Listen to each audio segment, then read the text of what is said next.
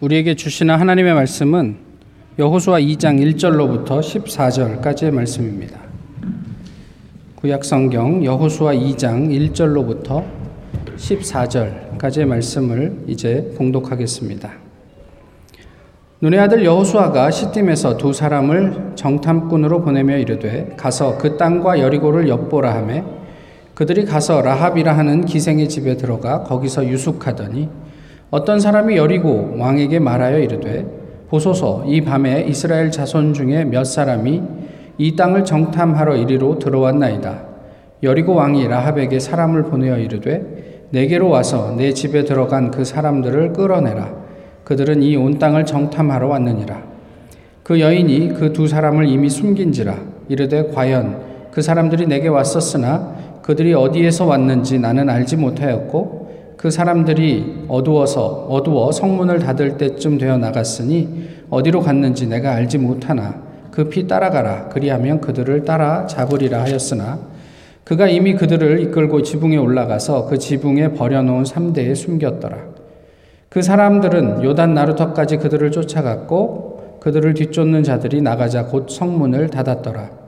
또 그들이 눕기 전에 라합이 지붕에 올라가서 그들에게 이르러 말하되 여호와께서 이 땅을 너희에게 주신 줄을 내가 아노라.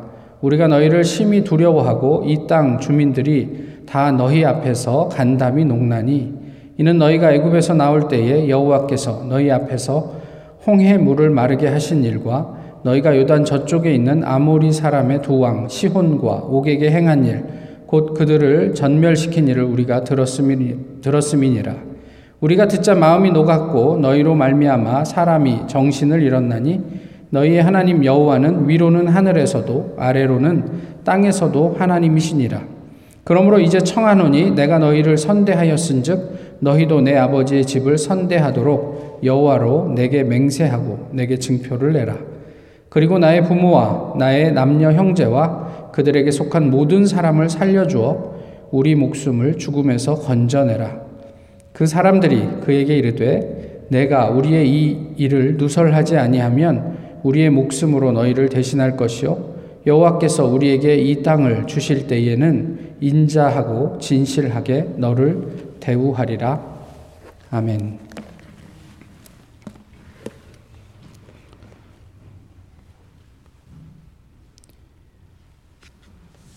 전태일 열사가 죽은 후에 노동청 관계자와 평화시장 업주들이 그 전태일 열사의 어머니를 방문했습니다. 어, 문제 일으키지 말고 빨리 장례를 치르자라는 취지의 이야기를 하기 위함이었죠. 이에 대해서 어머니가 거절의 의사를 밝혔습니다. 이렇게 말씀하셨어요. 테일이의 뜻이 이루어지기 전에는 못한다. 아, 며칠 후에 이 관계자들이 다시 방문을 해서 어머니를 찾아왔습니다. 이때는 돈가방을 들고 나타났습니다. 그 어렵게 살던 이 어머니가 그 돈가방을 보면서 마음이 흔들렸을까? 뭐 이런 생각도 좀 해보게 되는데요. 이 어머니가 삼남매를 불렀어요. 그리고 이렇게 얘기를 합니다. 저 돈 받으면 니들 공장 안 다니고 좋은 집에서 대학도 다닐 수 있어. 대신 오빠가 원하던 것은 아무것도 할 수 없어. 이렇게 이야기하자 그 아이들 중에 딸 한 명이 이렇게 대답을 했습니다. 그러면 내가 공장에 계속 다닐게요. 이렇게 어머니는 어, 그 정부 관계자에게 가족의 의지를 전했지만 이들은 어, 돈을 끝까지 어머니에게 내밀었습니다. 어머니가 그 돈 가방을 받아들고 공중으로 돈을 확 뿌리면서 이렇게 이야기를 했다고 합니다. 돈 좋아하는 놈들 다 가져가라. 이런 말이 있습니다. 하나님을 믿는 그리스도인에게 가장 어려운 것은 하나님을 믿는 것이다. 아, 샤를드 푸코라는 분이 말한 이야기인데요. 어떻게 생각하시는지 모르겠습니다. 저희가 지난번에도 나누었지만 가나안을 목전에 두고 하나님은 어, 모세와 어, 여호수아의 어떤 리더십을 이양하게 하시면서 무슨 말씀을 주셨냐면 너희가 가나안에 들어가게 되거든 아마도 우상을 숭배하게 될 것이다. 아니, 너희는 우상을 숭배하게 될 거야. 라고 이렇게 얘기를 하셨어요. 이스라엘 입장에서 굉장히 기분 나쁜 이야기지만 어쨌든 그렇게 얘기를 하셨어요. 그리고 여호수아 24장에 가보시면 여호수아도 이제 은퇴를 하면서 이스라엘 백성들에게 남기는 이야기가 뭐냐면 너네 이제 앞으로 우상을 섬기게 될 거야 이런 이야기를 했단 말이에요.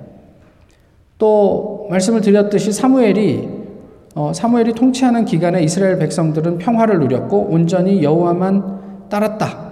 쫓았다. 이렇게 이야기를 하고 있는데 뜬금없이 너희가 여호와를 온전히 예배하려거든 섬기려거든 너희 안에 있는 모든 이방을 다 제 이방 신상들 우상들을 제하여 버리고 너희는 여호와만 따르라 이렇게 요구를 하면서 이스라엘 백성들이 우리가 그렇게 하겠습니다. 그러니까 그러면 다 같이 미스바로 모여서 함께 회개하며 기도하자 이렇게 이야기를 하더란 말이죠. 도대체 이스라엘 백성들이 하나님을 쫓고 하나님과 더불어 함께 하면서 그들 안에 존재하고 있는, 여전히 존재하고 있는 이방, 신상들, 우상들은 무엇을 의미하는 것일까요? 이스라엘 백성들이 뭐 아예 그냥 마음 잡고 우리는 애시당초 하나님을 따를 마음이 없어. 그렇게 생각을 하고 우상을 쫓아갔던 것은 아닐 텐데요. 그렇다면 하나님께서, 아니, 이스라엘의 어떤 굵직, 굵직한 어떤 그 사건이 매듭되고 새롭게 시작되는 그런 시점마다 왜 이들은 이렇게 이스라엘을 향해서 너희 안에 이미 존재하고 있는 우상들에 대한 어, 그런 것들을 제하여 버리라고 언급을 하며 그 다음 어떤 시작을 맞이하려고 했을까 하는 어떤 궁금증이 있습니다. 하나님을 믿고 섬기는 모든 사람들에게 여전한 어려움은 그 하나님만을 믿고 따르는 것이 아닐까 싶은 것이죠. 도대체 믿음은 무엇인가? 지금 우리는 무엇을 믿고 있는가? 하는 문제들을 오늘 본문을 통해서 우리가 좀 돌아보고 고민을 하게 됩니다. 모세에게 리더십을 넘겨받은 여호수아가 가진 부담은 이만저만한 게 아니었어요. 그래서 여호수아 시작하면서 너는 두려워하지 말라, 담대하라, 강하고 담대하라 이렇게 끊임없이 하나님께서 여호수아에게 말씀을 하시는 거예요. 부담스럽지 않고 또 그가 원래 담대한 사람이었다면 하나님께서 그렇게 말씀하실 리가 없죠. 여호수아가 가지고 있었던 그런 부담을 알기에 그가 가지고 있던 두려움을 알기에 하나님께서는 그럴 필요 없다. 내가 너의 뒷배가 되어 줄 테니 그냥 너는 내가 시키는 대로 그렇게 나아가면 된다 라고 말씀을 하시죠. 그렇, 그렇지만 그럼에도 불구하고 인간적으로 경험되는 부담이 어떻게 하겠습니까? 어쨌든 여호수아는 그렇게 리더십을 넘겨받고 본격적으로 가나안을 향한 어떤 행보에 나섭니다. 하나님께서는 그런데 여호수아에게 이런저런 말씀을 하시는데 여호수아 입장에서는 이게 대단히 황당한 이야기예요. 오늘 본문 이후에서 이 어지는 어떤 여리고 성을 향한 어떤 함락의 과정들을 이렇게 보시면 뭐 여리고를 건너간 다음에 이렇게 저렇게 전쟁 준비를 해라 이런 말씀을 주시는 게 아니라 건넌 다음에 돌을 큰 돌을 하나씩 지파마다 어, 주어 가지고 열두 돌을 크게 세워라 이것이 너희에게 기념비가 될 것이다 이런 말씀을 하시고 그런 다음에 모든 남자들이 이제 할례를 받아라 이렇게 얘기를 하거든요. 요단강과 여리고 성 사이는 정말 지척입니다. 사실 여리고 사람들이 맘만 먹고 할례를 받은 이스라엘 백성들을 공격했다면 이스라엘 남자들은 속수무책으로 그 공격을 당해내야 될 수밖에 없는 그런 상황인데 하나님께서는 왜 이런 이상한 요구들을 아, 이스라엘에게 하셨는지 황당하기 그지가 없, 그지 없습니다. 당시 이스라엘 형편에서 여리고를 넘본다는 것은 사실 이게 쉬운 일이 아니었어요. 어쩌면 계란으로 바위 치기와 같은 그런 어떤 어, 일이 될 수 있는 거죠. 여리고 성은 이미 이제 뭐 여러 경로를 통해서 정보를 알고 계시겠지만 뭐 성벽이 이중으로 되어 있습니다. 그리고 난공 그렇기 때문에 난공불락의 성으로 알려져 있어요. 애굽과 바벨론은 있는 교통의 요충지에 자리하고 있고 또 가나안으로 들어가기 위해서 요단을 건너서 가나안으로 들어가기 위해서 제일 먼저 거쳐야 하는 성이기도 합니다. 그런 부담에도 불구하고 여호수아는 구체적으로 이제 움직이기 시작하고 그 첫 작전이 오늘 본문의 내용이에요. 두 명을 뽑아서 여리고로 들여 보내죠. 그리고 여리고로 들어가는 그 순간 여리고 안에 있는 어떤 사람이 그들을 알아봅니다. 아, 저게 이스라엘에서 넘어온 정탐꾼이구나. 그리고 바로 여리고 왕에게 그 사실을 고하죠. 그리고 여리고 왕이 이 사람들을 잡기 위해서 어, 라합의 집으로 사람들을 보냈을 때 라합은 이미 이 사람들을 지붕 위에 숨겼다. 오늘 본문은 그렇게 이야기를 하고 어, 이 군사들이 돌아간 이후에 라합이 이 정탐꾼들에게 요구합니다. 우리가 너희에 대한 이야기를 들었다. 그 이야기를 들을 때 우리의 간담이 서늘해지고 다 녹아버리더라. 나는 적어도 너희 편에 서려고 작정을 했으니 너희가 만약에 이 성을 점령하러 들어올 때 나와 내 가족 그리고 그들에게 속힌 모든 식솔들의 안전을 보장해 달라 이런 요구를 하게 된 거예요. 본문에서 읽지는 않았지만 그 그 두 정탐꾼은 그것을 약속하고 어, 라합의 도움을 받아서 이 여리고 성을 빠져나가게 되죠. 근데 여기서 한 가지 이상한 점이 있어요. 뭐냐면 이 스파이들이 이상해요. 스파이가 뭐 하는 사람이죠? 자신의 신분을 모든 사람에게 노출시키면 안 되잖아요. 노출시키지 않고 그곳에 들어가서 뭐 여러 가지 정보들을 수집하는 게 스파이의 역할이란 말이에요. 근데 어떻게 된 일인지 들어가면서 들켰어요. 근데 어떤 사람에게만 들킨 게 아니고 라합의 집에 딱 들어갔는데 라합이 딱 보니까 스파이예요. 왜 이런 생각이 가능하냐면 이 사람이 스파이들을 보고 바로 여리고 왕에게 보고하지 않습니까? 그리고 여리고 왕이 사람들을 급히 보내서 라합의 집으로 보내서 라합의 집으로 들어간 것까지 다 노출이 됐어요. 보내서 그 사람들을 잡으려고 할 때 문을 똑똑 두드리는 그 순간 라합이 이 사람들을 숨긴 게 아니에요. 라합은 이미 그 사람들을 숨겨놓고 이 군사들을 맞이했단 말이에요. 그 우리 집에 왔는데 나갔다. 조금 전에 나갔으니까 너희가 급히 따라가면 그 사람들을 잡을 수 있을 것이다. 이렇게 얘기를 한 거죠. 이 얼마나 허술한 스파이잉입니까? 도대체 어떻게 첩보 작전을 했길래, 어떻게 변장을 했길래, 어떻게 위장을 했길래 이 사람들은 여리고에 들어가는 순간 다른 사람들의 눈에 쟤네들은 어디를 봐도 간첩이다. 이렇게 느꼈을까요? 이게 좀 이상합니다. 어디 뭐, 뭐, 이 라합이나 이 사람 어떤 사람에게 뿐이겠습니까? 그곳에 있던 주변에 있는 사람들은 어땠을까 싶기도 해요.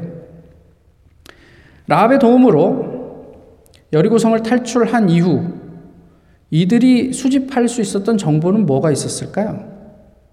이들이 한 것이라고는 여리고성에 들어가서 라합의 집을 찾아갔고 숨었다가 도망, 도망친 게 전부였거든요. 사실 전쟁을 준비하는 것이라면 뭐 군사적으로 지리적으로 뭐 여기가 좀 약해 보이고 어쩌고 뭐 이런 것들을 파악을 해야 될 텐데 그런 것과 관련해서는 전혀 이들이 가진 정보를 정보가 있을 수가 없는 상황이죠. 다만 여리고성의 견고함 또 어 여기 정보 기관이 꽤 괜찮네 라는 정도의 어떤 그런 인식은 가질 수 있지 않았을까 싶은 생각을 하게 됩니다. 그런데 다른 한편으로는요. 라합이 궁금해요. 사회적으로 보면 라합의 신분이 좀 걸려요. 라합의 신분이 오늘 본문은 뭐라고 밝히죠? 기생이라고 하죠. 좀 원색적으로 표현하면 매춘부예요.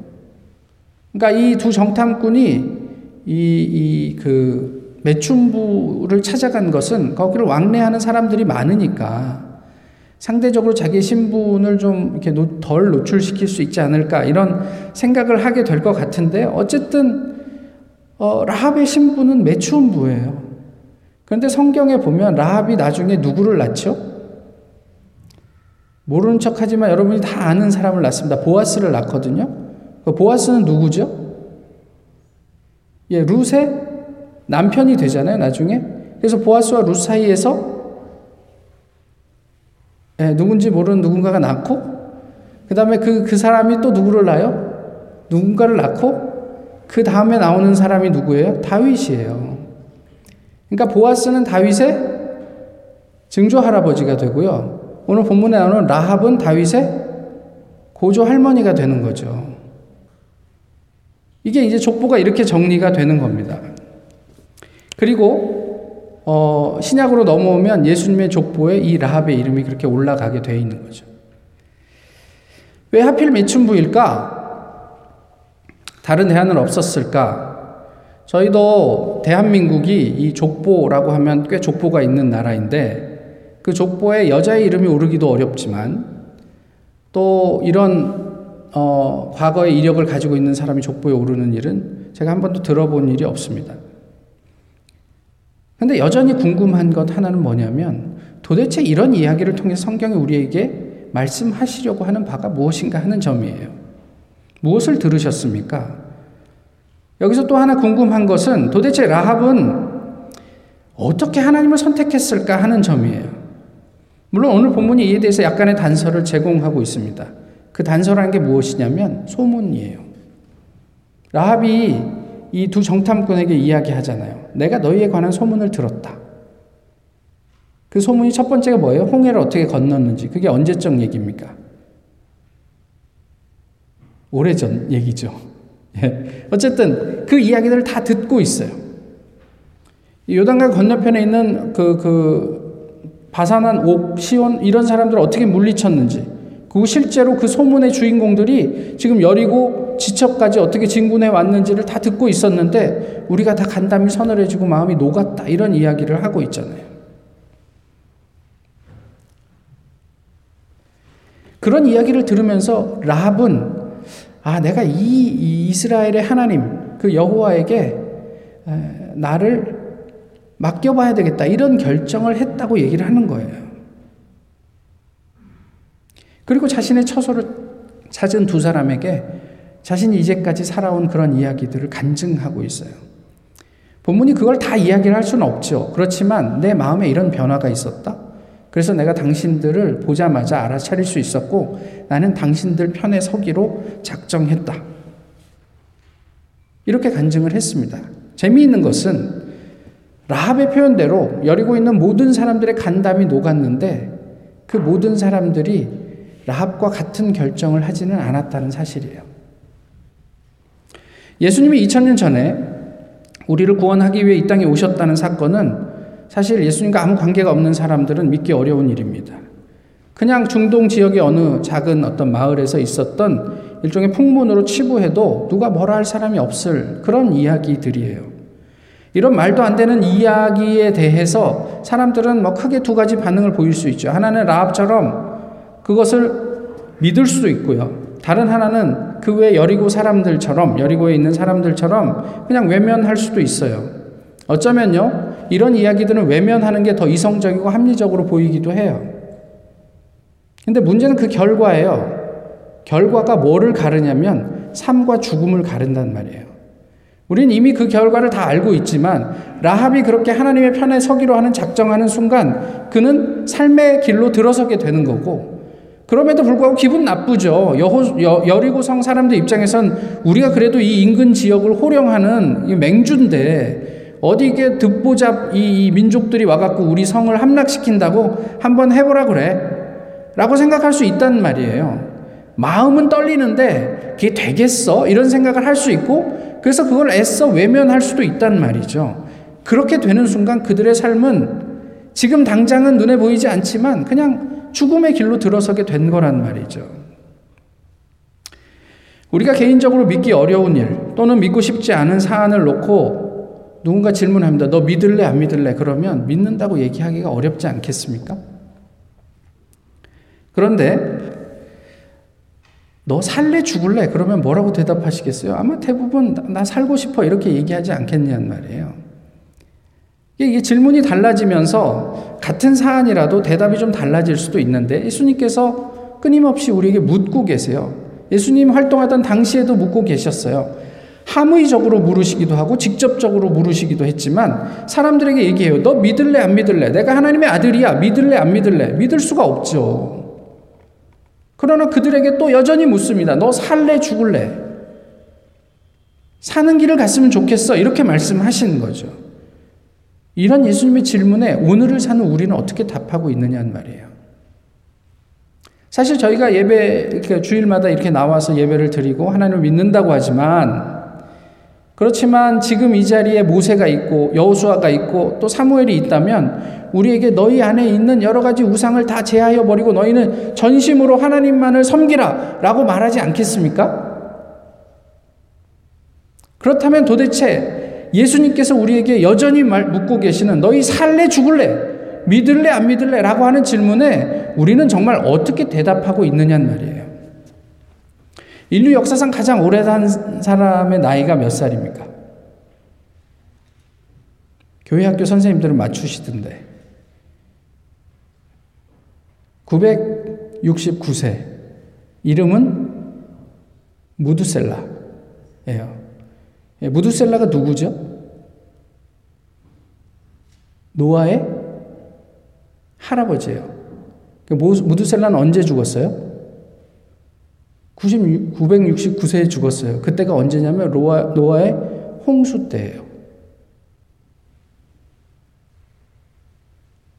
노아는 왜 자기 할아버지를 방주에 태우지 못했을까요?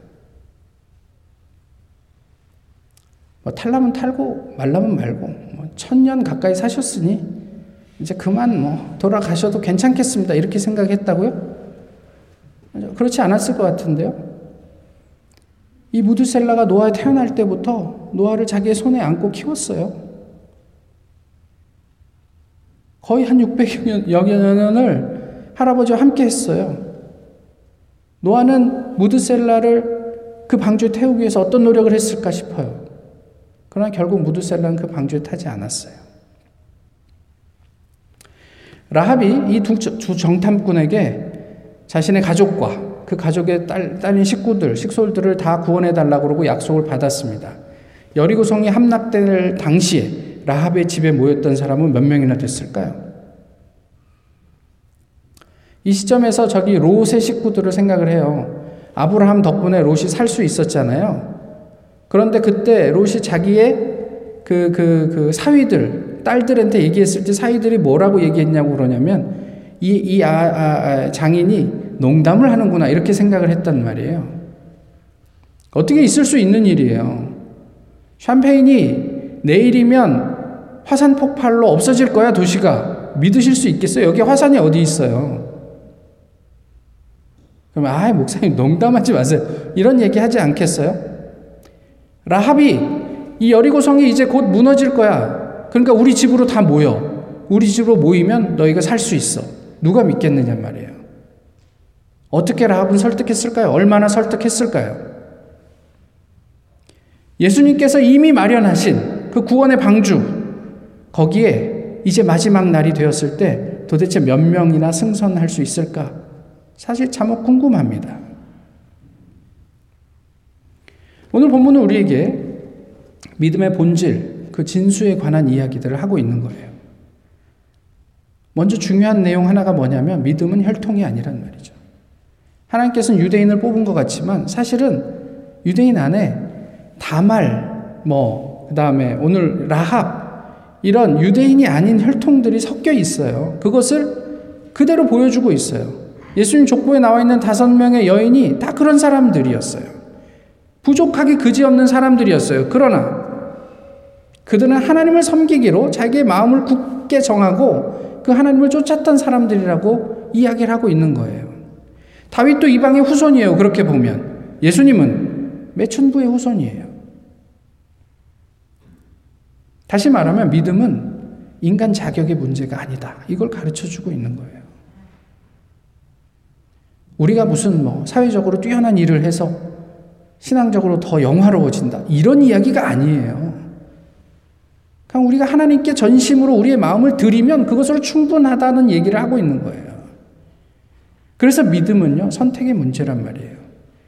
이게 마치 우리가 뭐 이거 하나님을 선택하고 말고 하는 것 같아서 이미 신앙 안에 들어와 계신 분들은 좀 이런 표현이 불편하실 수도 있겠습니다만은 라합이 하나님에 대해서 모든 것을 다 이해하고 어, 설득당해서 하나님을 믿기로 했습니까? 그게 아니잖아요. 그냥 라합은 그냥 소문만 들었어요. 정말 이런 일이 있단 말이야? 바다가 갈라진단 말이야? 그게 가당키나 해? 근데 그런 어떤 고민 속에 그는 그래 그렇다면 그 사람들이 지금 이 앞에 있고 내 눈앞에 서 있다면 내가 이 사람들이 믿는 그 하나님을 한번 믿어보자 라고 선택하고 결단했다는 얘기를 하고 있는 거예요. 그러나 라합에게는 인간적으로는 목숨을 건 모험이었습니다. 만약 이게 들통이 나면 이 두 사람은 숨겨졌다는 것이 발각이 되면 라합은 죽은 목숨이죠. 뭐 우리식으로 얘기하면 그저 라합이 그냥 어, 사회적으로 이렇게 별로 인정받지 못하고 무시당하는 그런 사람이었기 때문에 목숨도 걸만했다 이렇게 얘기하지 않았으면 좋겠어요. 목숨 누구에게나 소중하죠. 내가 죽을 수도 있는 결정을 내가 아무리 신분이 열악하다고 하더라도 그렇게 막 아무렇게나 할 수 있겠습니까? 그에게 하나님에 대한 소문은 자신의 삶을 새롭게 기대하게 할 어떤 믿음을 가지게 했고요. 그 믿음은 그래서 목숨도 걸 만한 어떤 새로운 시각을 제공해 주지 않았을까 싶은 거예요. 와, 저런 하나님이라면 내가 한번 확인해 보고 싶다. 이 정도로도 충분하지 않겠느냐는 말이죠. 어떤 분이 이런 글을 썼습니다. 좀 읽어 드릴게요. 우리의 일상생활을 위에서 내려다보면 자신이 무엇 때문에 이렇게 바쁘고 안달하며 염려하는지 문득 의아해질 것이다. 이런 의문이 들 수도 있다. 이게 다 뭐란 말인가? 이 질문에 만족스러운 답이 없다면 가장 정직한 반응은 권태이다. 이런 마음 상태에서는 일회적 자극이 필요하다. 하지만 인위적으로 지어내는 찰나적 심기일전에 잠시 권태를 벗는 듯 하지만 그것이 과거나 미래에 진정한 의미를 주지는 못한다. 성숙한 종교 의식의 창의적 기능은 바로 이 부분에서 진가를 바란다. 그것은 통합 능력을 가지고 있어서 삶에 존재하는 많은 유리된 실체들을 모아 하나의 의미 있는 전체로 묶어주기 때문이다. 수많은 단절된 조각들이 하나로 엮이면서 전에는 보지 못했던 하나의 유형이 드러난다.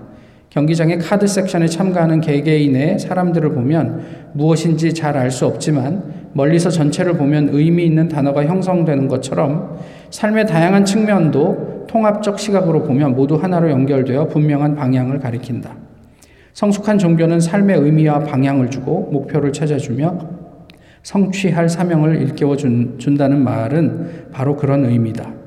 성숙한 종교로 인해 인간은 가정과 직장과 나라를 뛰어넘어 고통받는 가난한 자들에게 자신의 삶을 헌신할 수도 있고 수도원에 들어가 침묵과 고독과 묵상에 파묻힐 수도 있다.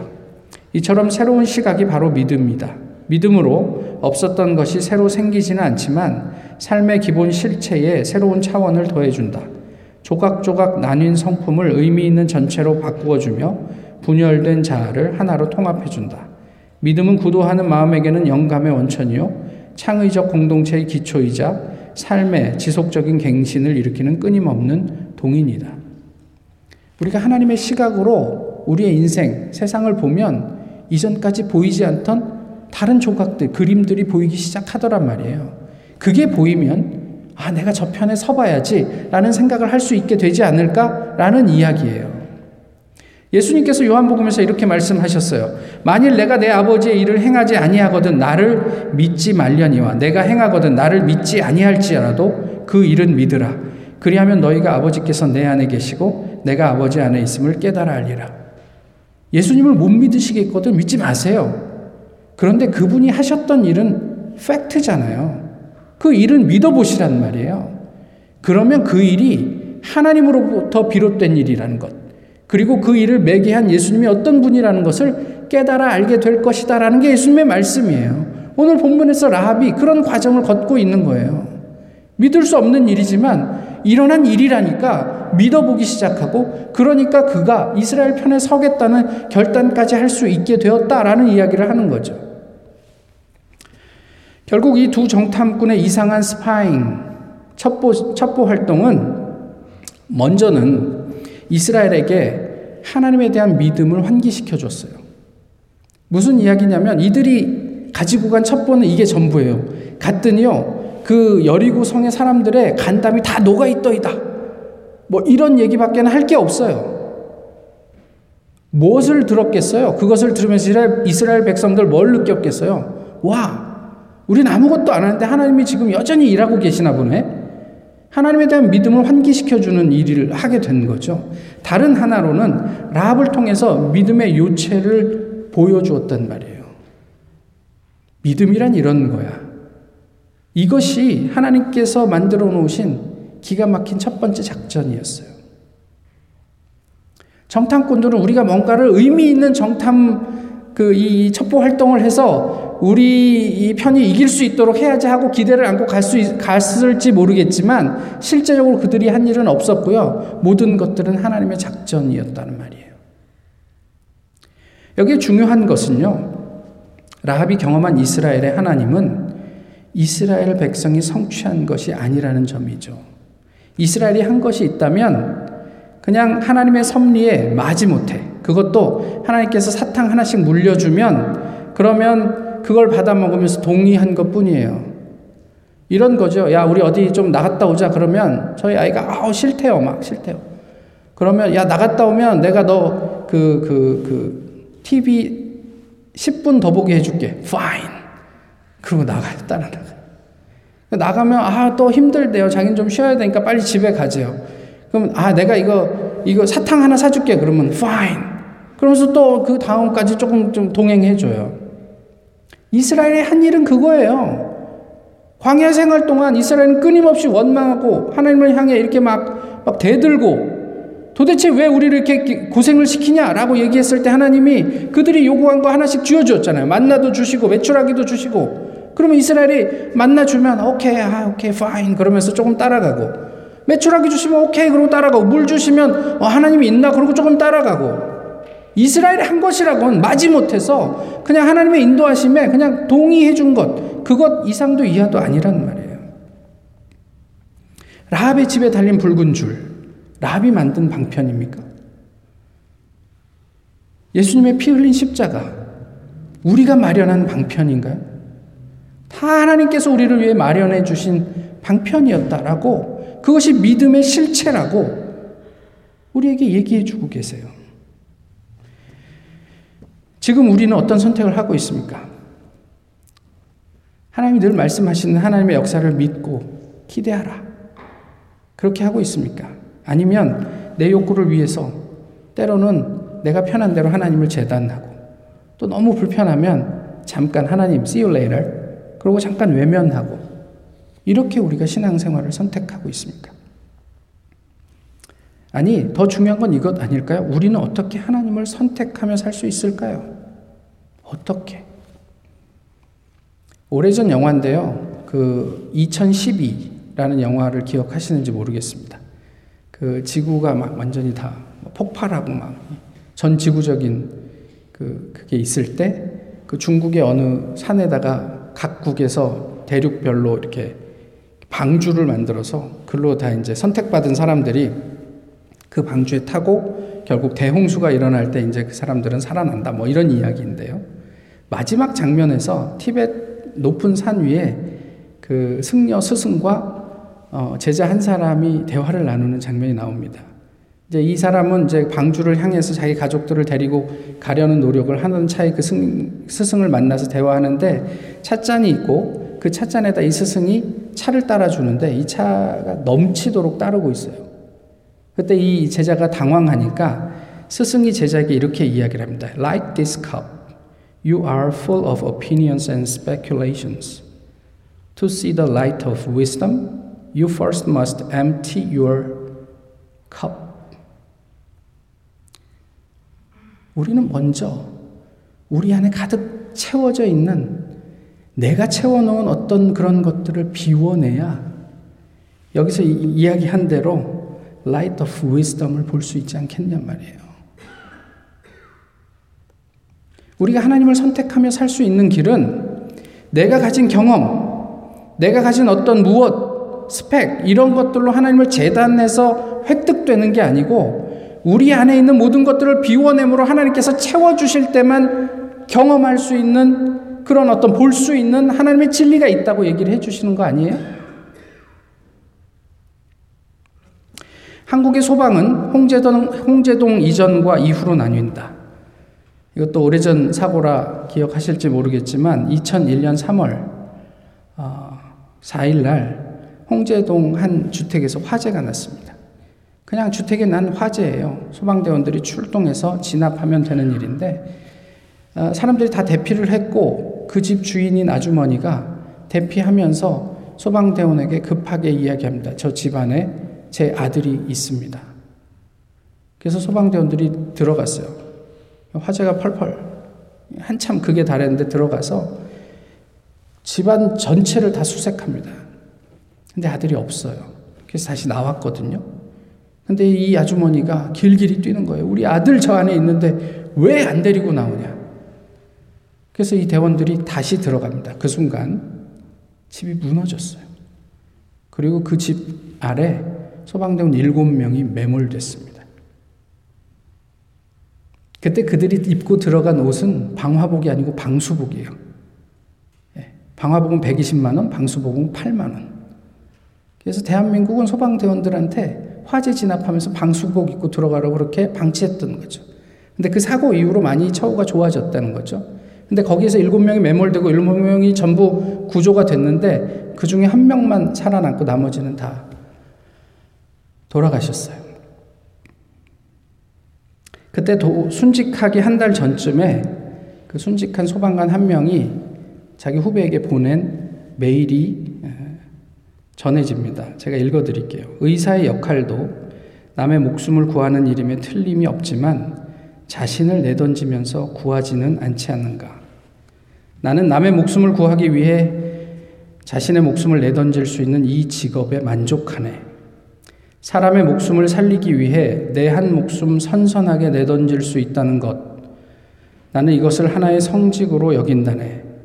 무너지는 건물의 잔재에 파묻혀 보기도 하고, 성난 불길의 혓바닥에 올라 보기도 했고, 하지만 인간사 모두 하늘의 뜻이라고 주어진 일에 묵묵히 최선을 다하며 사는 그날까지 열심히 살다가 간다면 내세에 좋은 인연으로 좋은 몸을 받고 태어나지 않을까. 도대체 무엇이 이들로 하여금 이런 고백을 하고 삶을 살게 하는 걸까요? 우리가 가지고 있다는 진리가 내 한 몸, 남을 위해서 선선히 내던질 수 있는 것, 이것이 나의 성직이라는 고백을 하게 합니까? 그때 유일하게 생존했던 이승기 소방관, 그분이 이런 질문을 받습니다. 만약에 같은 상황이 또 온다면, 그때 이분이 얼굴에 옅은 미소를 띠면서 들어가야죠. 그들이 진리를 가졌습니까? 도대체 무엇이 그들로 하여금 그래도. 생명을 위해 들어가야죠. 내가 죽어도 구해야죠. 오늘 우리에게 하나님은 누구입니까? 우리는 오늘을 사는 이 시대의 수많은 라합에게 무엇을 전하고 있습니까? 기도하겠습니다. 귀하신 주님, 오늘 저희 주님 앞에 예배하게 하심을 감사합니다. 허락하신 말씀을 통해 우리 각자에게 들려주시는 주님의 음성에 반응하며 하나님의 백성으로 부족함 없이 모자람 없이 살아가게 하옵소서. 예수 그리스도의 이름으로 기도하옵나이다.